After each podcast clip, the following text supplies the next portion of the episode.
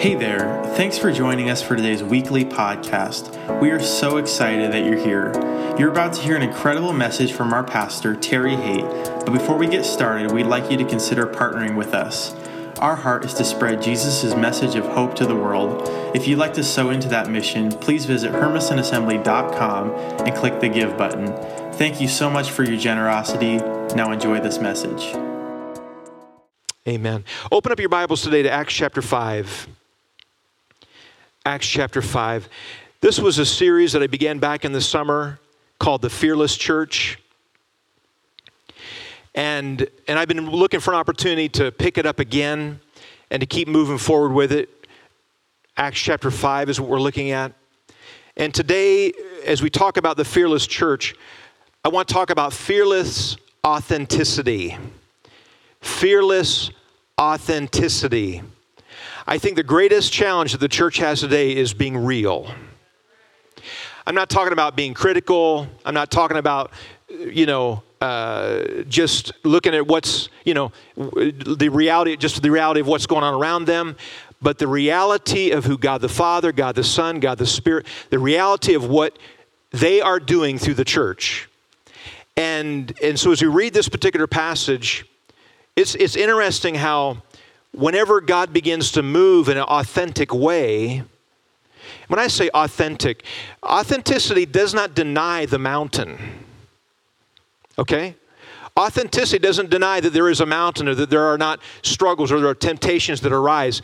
But authenticity gives testimony to the greater reality of Jesus Christ. Meaning, yes, there is a mountain, but he who is in me is greater than the mountain. Amen? He who is in me is greater than he that's in the world.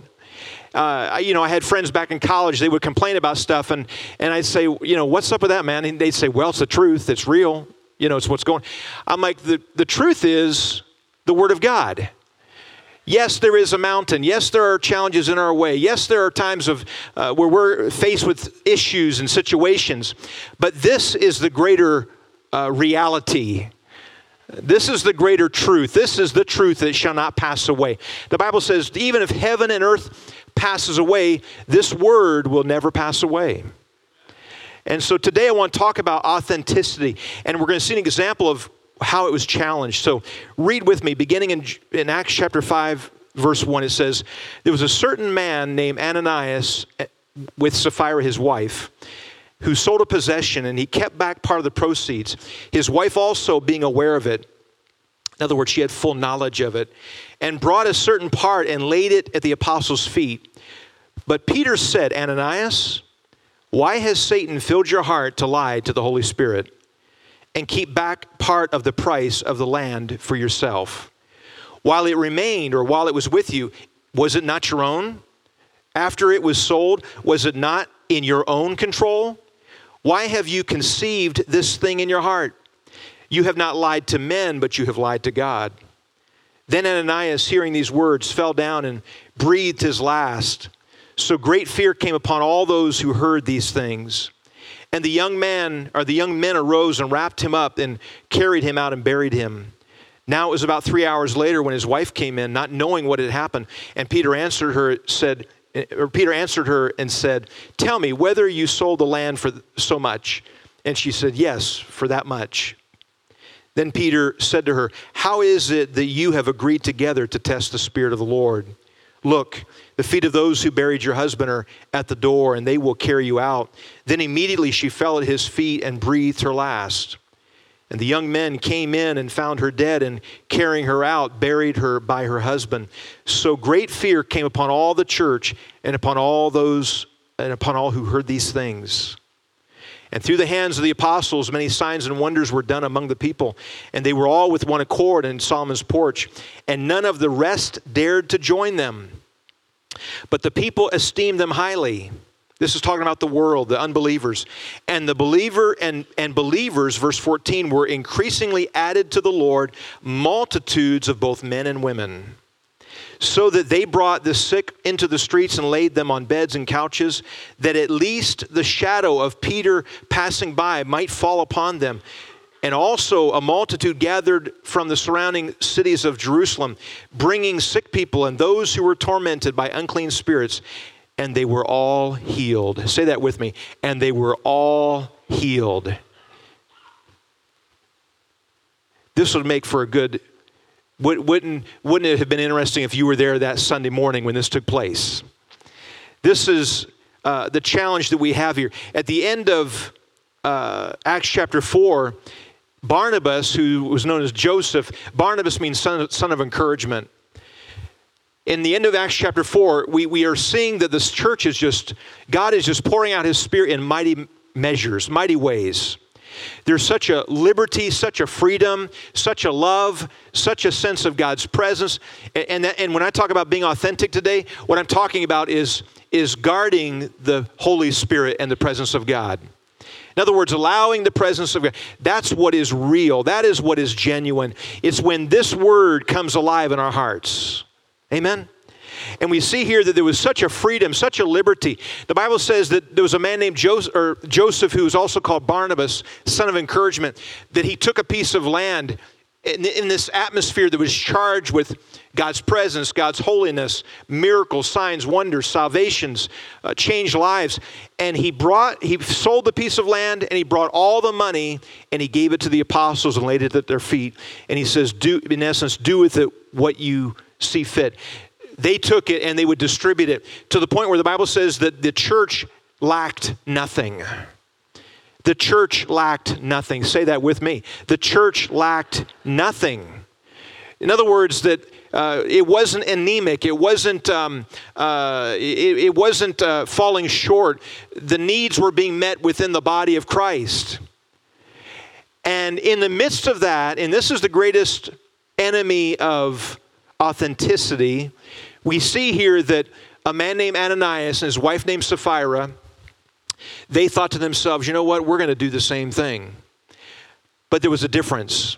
They're, they were driven, Barnabas was driven by the prompting of the Holy Spirit. Ananias and Sapphira were originally driven by envy, jealousy. They said, well, if Barnabas got that kind of a response, then what would, we, what would happen if we did the same thing? They were, they were jealous over someone else's gift. Let me tell you something, church. You don't have to be jealous over anyone else's gift. You don't have to be envious. You don't have to worry about, well, my goodness, they're getting more of the limelight, or they're getting their name called out, or, or, or they're getting public recognition, or whatever. Uh, that, that is, that, that's nothing but jealousy, and it turns into strife. It turns into uh, even and of course like drinking buddies they never it never is just those things. It, it never no one ever wants to drink alone. All of a sudden now you got this whole group coming in of sins coming into an individual's life. So much so that it had filled their hearts the bible says. So the word says here i'm going to give you some points what the nature of hypocrisy is. Number one it begins with envy. They were jealous of this act of generosity that barnabas had committed Barnabas' act was a genuine response to the work of the Spirit of God in the church that day. We don't have to be envious of someone else's giftings, someone else's callings, someone else's abilities.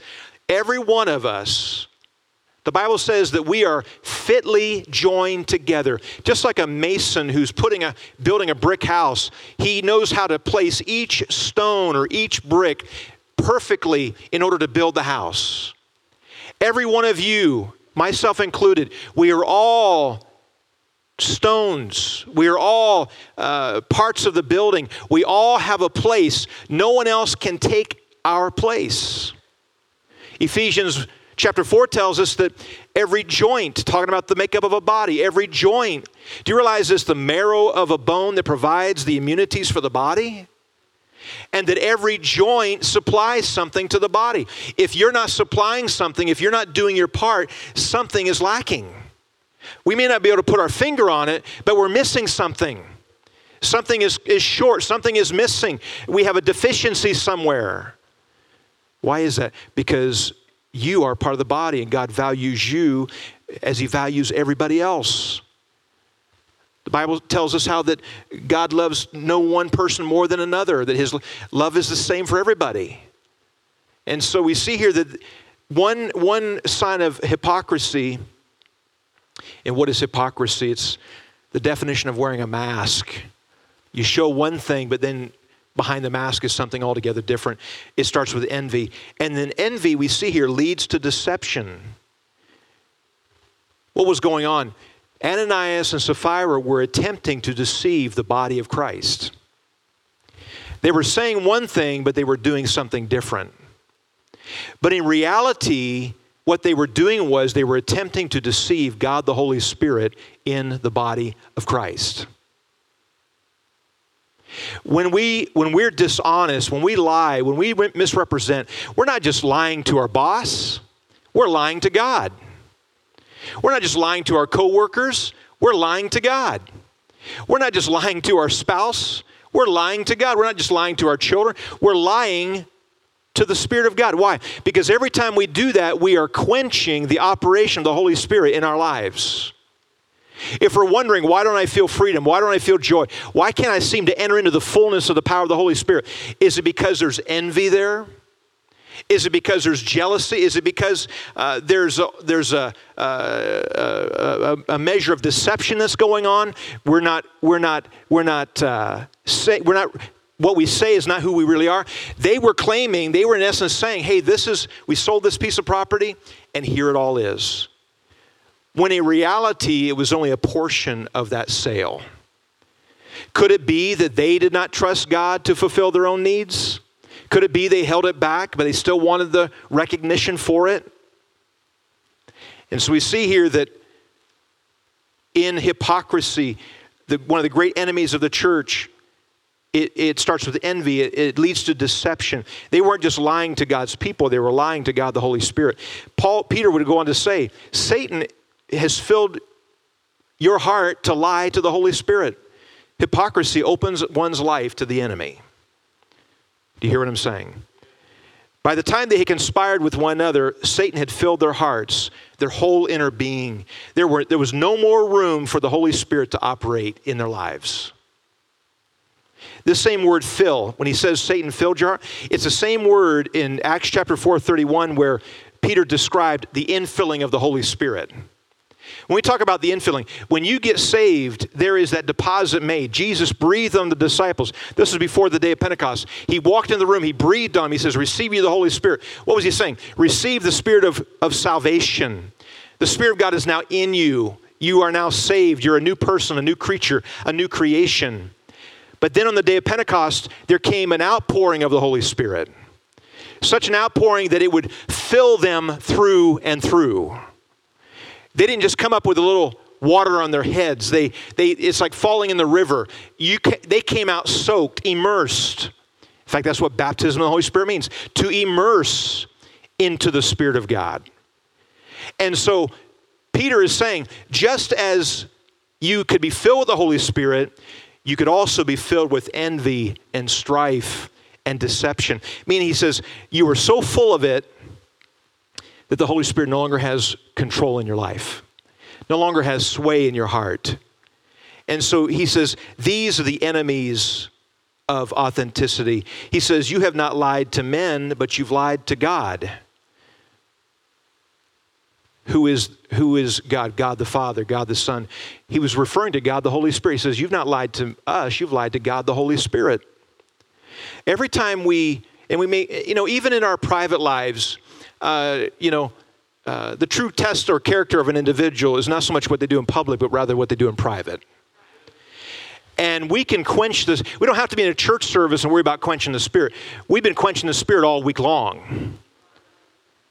We've been doing things here and there all throughout our days that are quenching the Holy Spirit's operation in our lives. And then we wonder where is the power? Where is the presence? Where is, uh, uh, where is um, uh, where is the authority? Where is the joy? Where is the peace? Where is the comfort? Where is the strength? The Bible says, The joy of the Lord is our strength. I have no strength because I have no joy. And I have no joy because I do not have the Holy Spirit operating in me to the fullest. Isn't the fruit of the Spirit in, in Galatians chapter 5 22 love, joy, peace, temperance, kindness, meekness? all of these, these are all the fruits of the Spirit. Keep in mind, I, this didn't dawn on me till this morning during the pre-prayer time, pre-prayer service that, that, that Galatians 5.22 came to my mind. It doesn't say the fruit of the Holy Spirit is the Holy Spirit or holiness. It said the fruit of the Spirit is the love, the joy, the peace, the kindness, the temperance, the meekness, the gentleness, the kindness. They are all fruit of holiness. Holy Spirit. Are you following me? Out of holiness, out of being immersed into the presence of a holy God, comes the love, the joy, the peace, the kindness, the meekness, the temperance, the gentleness, the perseverance. Holiness is not the fruit, holiness is a state of uh, existence, meaning when you were born again, you asked Christ in your heart and life, He made you holy. And the work of the Holy Spirit is to grant you the experiential knowledge of that holiness to where you grow in the holiness of God. You're walking in it, you're talking in it, you're experiencing it. That's, that's when, we, when we look at the love of God. All of it is based on the fact that God is holy. Because He is holy, His love is not up, way, up, up one day and down the next. Because He is holy, He's not fickle. He doesn't promise you something that He does not intend to give you. He does not promise something that He does not intend to deliver. Why? It's not because He's love, but rather it's because He is holy.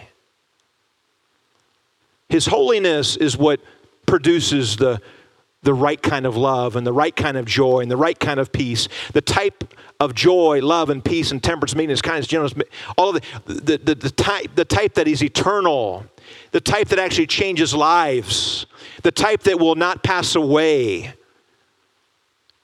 That's what's being authentic is all about. Amen? And so we see here that Peter said, You didn't lie to me, you lied to God.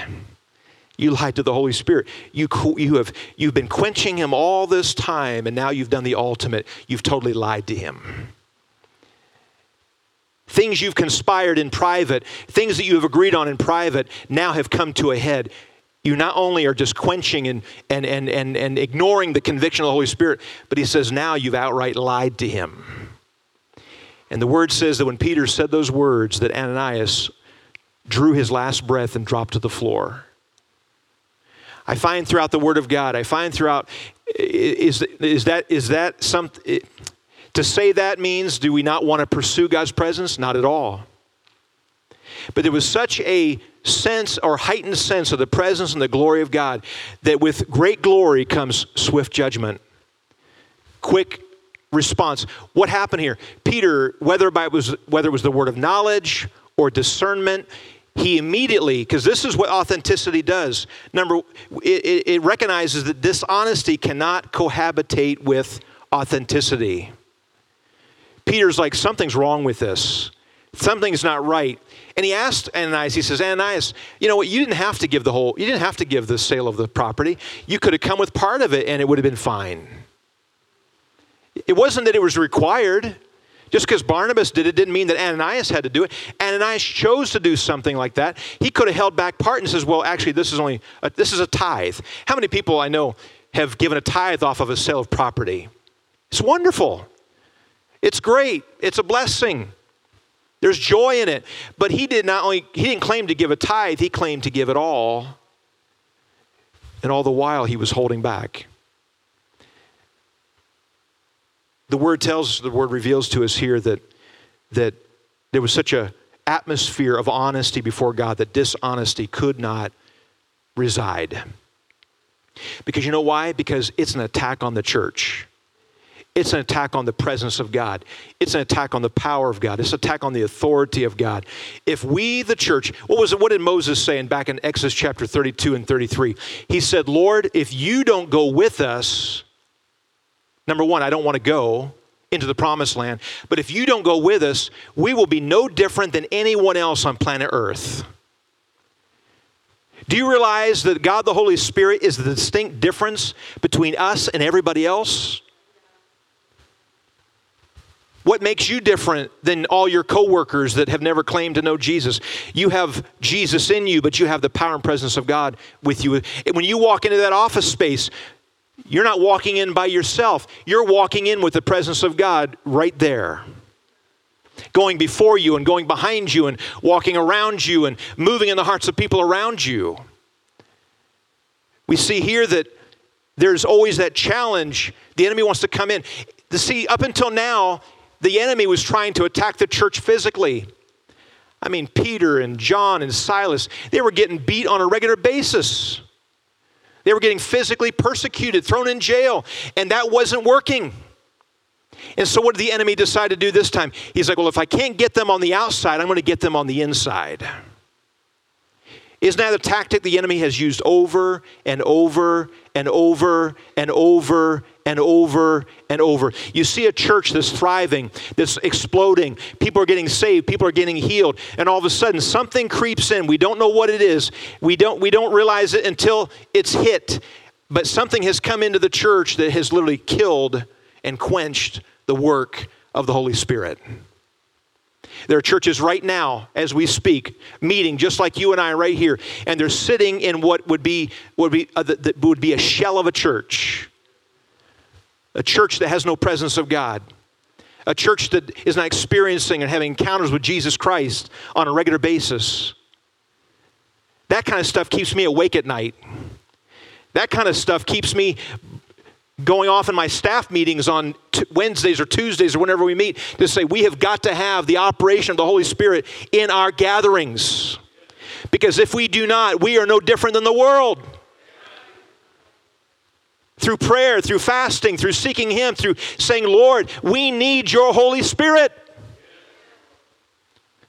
Because without you, like Moses said, Lord, without you, we are nothing. Jesus in John 15, he says, Without me, you can do nothing. I am the vine. I am the giver. I am the, I'm the one who gives you the Holy Spirit. You are the branches. As long as you stay connected to me, as long as you do nothing to, to break that branch off or to sever ties with me, he says, there is nothing that will be impossible for you. And so we see here that they cannot cohabitate. And then what happened? Genuine reverence came back in came, i shouldn't say came back but there was uh, it went from glory to glory it went from one place of reverence to now there was a greater sense of reverence toward god verse 11 says so great fear came upon the church and upon all who heard these things what kind of fear it wasn't a, being scared it wasn't that kind of a fear it wasn't like a halloween thing it wasn't like being scared to death you want to run away, but rather it was a holy fear. This kind of fear didn't split the church. Amazing, isn't it? when, when something like this takes place, you would have thought that would have church, split the church wide open. In reality, all it did was heighten the awe and wonder of God, heighten the sense of love for God. Sometimes we think we have to lower God's standards in order to be accepted by the world. If anything, they just ramped it up. If anything, they had such an, and it wasn't man's doings, keep this in mind. It wasn't Peter in his own flesh calling this out, he was led by the Holy Spirit. Do you hear what I'm saying? He was led by the Holy Spirit to do what he did because we, because we, could, we could preach God's word and laugh about it or we could preach God's word and weep about it. We could, we could call people out and saying, You're unsaved, you're, you're going to hell, and laugh about it, and they will because of that. Or we can approach them and say, You know what? God loves you. Because God loves you, I love you. And our there's something about loving to tell the truth and telling the truth in love.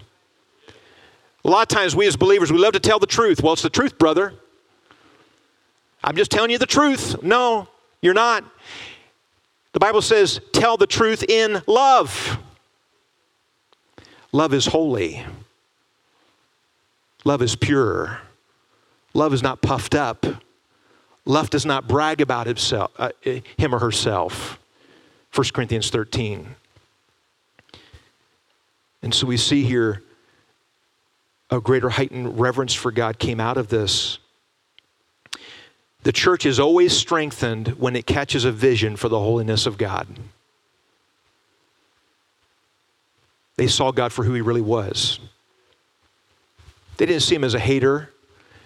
They didn't see Him just as a judge. They, they, they realized who He was and, and that that if we're to enjoy his presence and enjoy his, his goodness, you know, do you realize God, he, went, he would rather, I think it's one of the Old Testament prophets, the minor prophets, I want to say Malachi, he says, I, or Haggai, he says, I want to judge quickly so I can move back into mercy. God loves to live in the area of his goodness, not in the area of his judgment. He likes to hang out over here. He only steps into this role if something is about to quench or kill or pervert his presence. Do you understand me? But he says, you know what? I just, he says, I'm a good father. I'm a good God. Moses, I'm going to cause my glory to come before you, but before that, I want you to see my goodness. I want you to witness my goodness. What the book of Acts church was witnessing here was the goodness of God. How so? Revival broke out. They thought they were in revival. Next thing you know, true revival began to break out. The Bible says there were more signs and wonders. There was greater unity in the church. It says they were all in one accord in Solomon's temple. They all came together, almost like I would say in, in the same way that they were in one accord in the upper room. They were in one accord, one heart, one mind, one spirit, one Father, one Creator, one faith. They, they, they were in accord with one another. They knew what church or knew what this was all about. Verse 13 says, And yet none of the rest dared to join them. Who were they? They were unbelievers who saw what happened, and but they did not dare mix in with the believers, claiming to be somebody that they, that they weren't. In other words, that even if the world doesn't want to give their lives to Christ, even if an individual doesn't want to give, yet in the same token, they will, they know something is right about this. They know something is true. Maybe they're not ready yet, but they dare not say, I'm a Christian if they do not believe so. We have a lot of people in our country today, oh, yeah, I'm a Christian, but yet there's no fruit. There's no sense of hunger, no sense of desire. But on the flip side, the Bible says but the people esteemed them highly. In other words, when they saw how God dealt with sin among the believers, they realized that the church as a whole was pleasing God and held high standards of honesty and righteousness. Therefore, they even magnified God. But then verse 14 says, Believers were increasingly added to the Lord, multitudes of both men and women. While there were those who stood back and say, You know what? I'm not ready to go there yet, but I give honor to the God of this body, to the church, to Jesus Christ. I recognize it's real. On the flip side, though, the Bible says people by the droves came to Christ. I love how the New King James says multitudes, both men and women. You know that God is equal opportunity, right? It wasn't just men, but the women as well, children, boys and girls, they by the multitudes came to the Lord. In verse 15, so that they brought the sick out into the streets and laid them laid, bed, laid, laid them on beds and couches, that at least the shadow of Peter passing by might fall on them. Because believers had confidence in the Lord, they brought the sick. Because the believers had confidence in the Lord, they brought. Do you realize that probably the biggest hindrance to receiving from the Lord is unbelief, lack of confidence, distrust, dishonesty, all these things that are that would fall under hypocrisy. But when the church saw what God had done, the confidence, the faith rose, and they and they said all the, and all the more they were bringing people out they believed the Lord would honor Peter's faith even if Peter could not physically lay hands on each one of them. They thought if, if Peter just passes, if he's just passing down the street, even if his mere shadow touches us, what was it? What were they really referring to? Even if he's passing through, the presence of God is with him. He may not have to physically lay hands on me, but I know the glory of the Lord is passing by. I know the healer is passing by. I know the, the, the, the one who, who breaks bondages is passing by, Jesus Christ, through the power of the Holy Spirit. Amen. And the word says, not only them, but also a multitude gathered from surrounding cities of Jerusalem, bringing sick people, unclean spirits, people being tormented, demon possessed, sick. And what does the word say? What's the last words they say? And all of them were healed. All of them. All of them. It didn't just happen to Jesus. I mean, we read the life of Jesus, and, and everybody he prayed for, they were all healed. But now we see the church is praying for the sick, and they're batting a thousand. It wasn't just one out of every 10 or every 20, but rather all of them were being healed by the blood of Jesus Christ. It wasn't just happening in the immediate church. Surrounding towns, they were hearing about this. They heard of this God of Peter, this God of the apostles, this God of this New Testament church, this God of these people that, that, that are full of the Holy Spirit and with power. They heard about it and they heard about the glory that was being revealed in it. And they all came around, and all of them were being healed. Do you realize that that is truly God's standard of living? Does that condemn the one who hasn't received a healing? No. That's not, the, that's not, that's not what's being said here. But rather, no, because sometimes we think, you know, God will do it for everybody else, but He won't do it for me. No, He desires to do it for everybody. It's His will that everybody is healed. By his stripes we are healed. To say otherwise is to say that Christ's sacrifice was not enough. Not enough to save, not enough to heal, not enough to set free, not enough to change a life. I pray that even during this 90 day cycle that we're in, leading up to Christmas, and I said this to you last week, but there may be people in your life right now that you've written down on cards, or you're going to write them down on cards before the day is out, and you think to yourself, my goodness, they eat nails for breakfast. There is no way they'll ever believe Look at the example that happened right here. When we live such a life of devotion and, and freedom and liberty and love and honesty, because this is the thing, I, I learned this as, uh, uh, early on in my life that God, as He is, God desires transparency. Now, He knows us better than we know ourselves. And so, where's the transparency? It's us being honest with ourselves. It's us saying, you know what, God, I know you know this, but forgive me for this. It's because when, when where there's transparency, where there is uh, purity, where there is holiness, uh, there is freedom. Freedom from, a, from, from condemnation. You no longer have to be weighed down by condemnation, the fear of judgment over something you've done.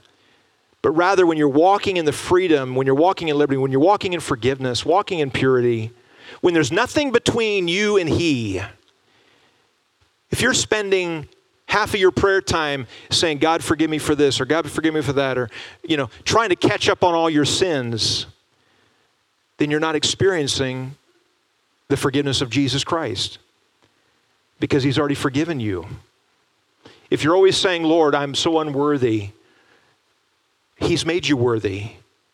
That's why he says you can come in boldly into my presence. Boldly come to me and make your requests known. Amen. Would you stand with me right now?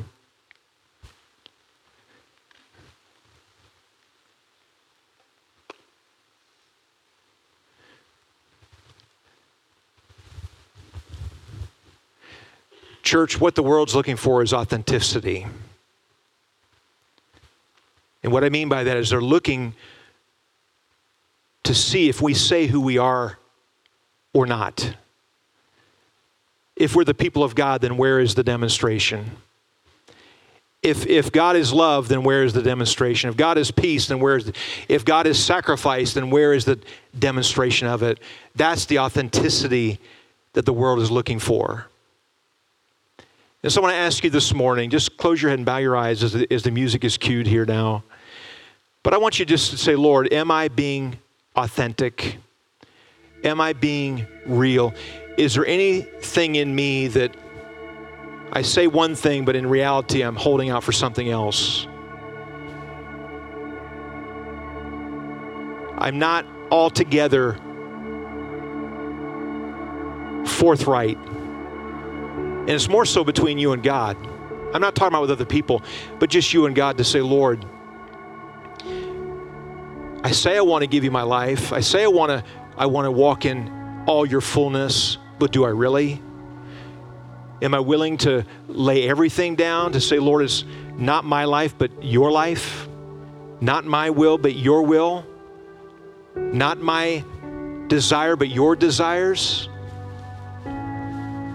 This is the amazing part. When you are when you're walking in the presence of God, when you're walking in the Spirit of God, when you're when you're giving your all, His desires now become your desire. You'll find that your priorities begin to take a different look. Doesn't mean that you won't not do everything you're doing presently, but rather the way you do them. How you go about your job and how you uh, lead your family and how you uh, reach out to other people, how you minister the love of God, the presence of God, the holiness of God. And so this morning, if you're here today and I want to ask this one simple question here. If you don't know Jesus as your Lord and Savior today, if you don't have a personal experience with Him, if you don't know Him, if you've never asked Him into your heart, and you're saying, I don't want to stand outside the church any longer, I want, I, or outside of Christ any longer, I want to be in the body. I want to be, I want, I want to know Him. If that's you today, can you slip up a hand this morning and say, Pastor, would you agree with me? Anyone in the house? Maybe you're here this morning and you're saying, Lord, I want to, I want to, I want to walk, I want to walk in revival. I want to walk in the fullness. Everything you have to offer, I want to experience it. Everything you have to offer, I want to know it. Everything you have to offer, I want to step out in it. That's my prayer. That's my desire today.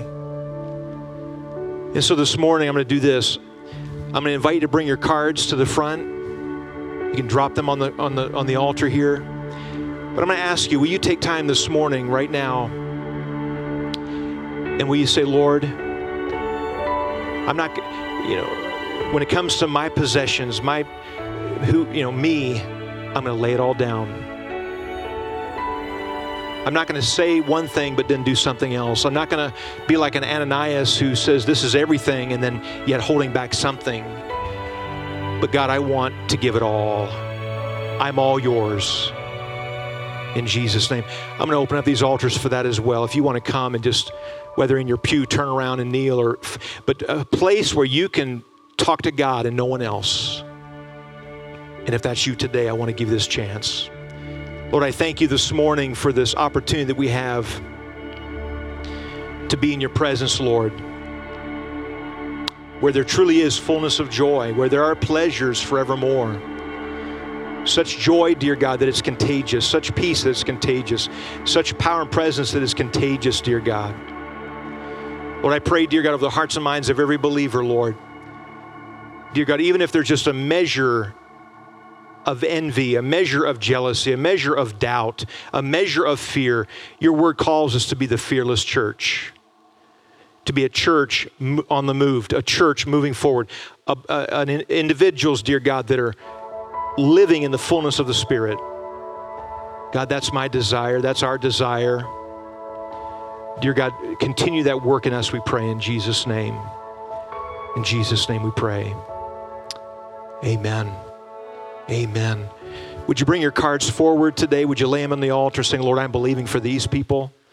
Would you take some time yourself and, and say, Lord, here I am. I give it all.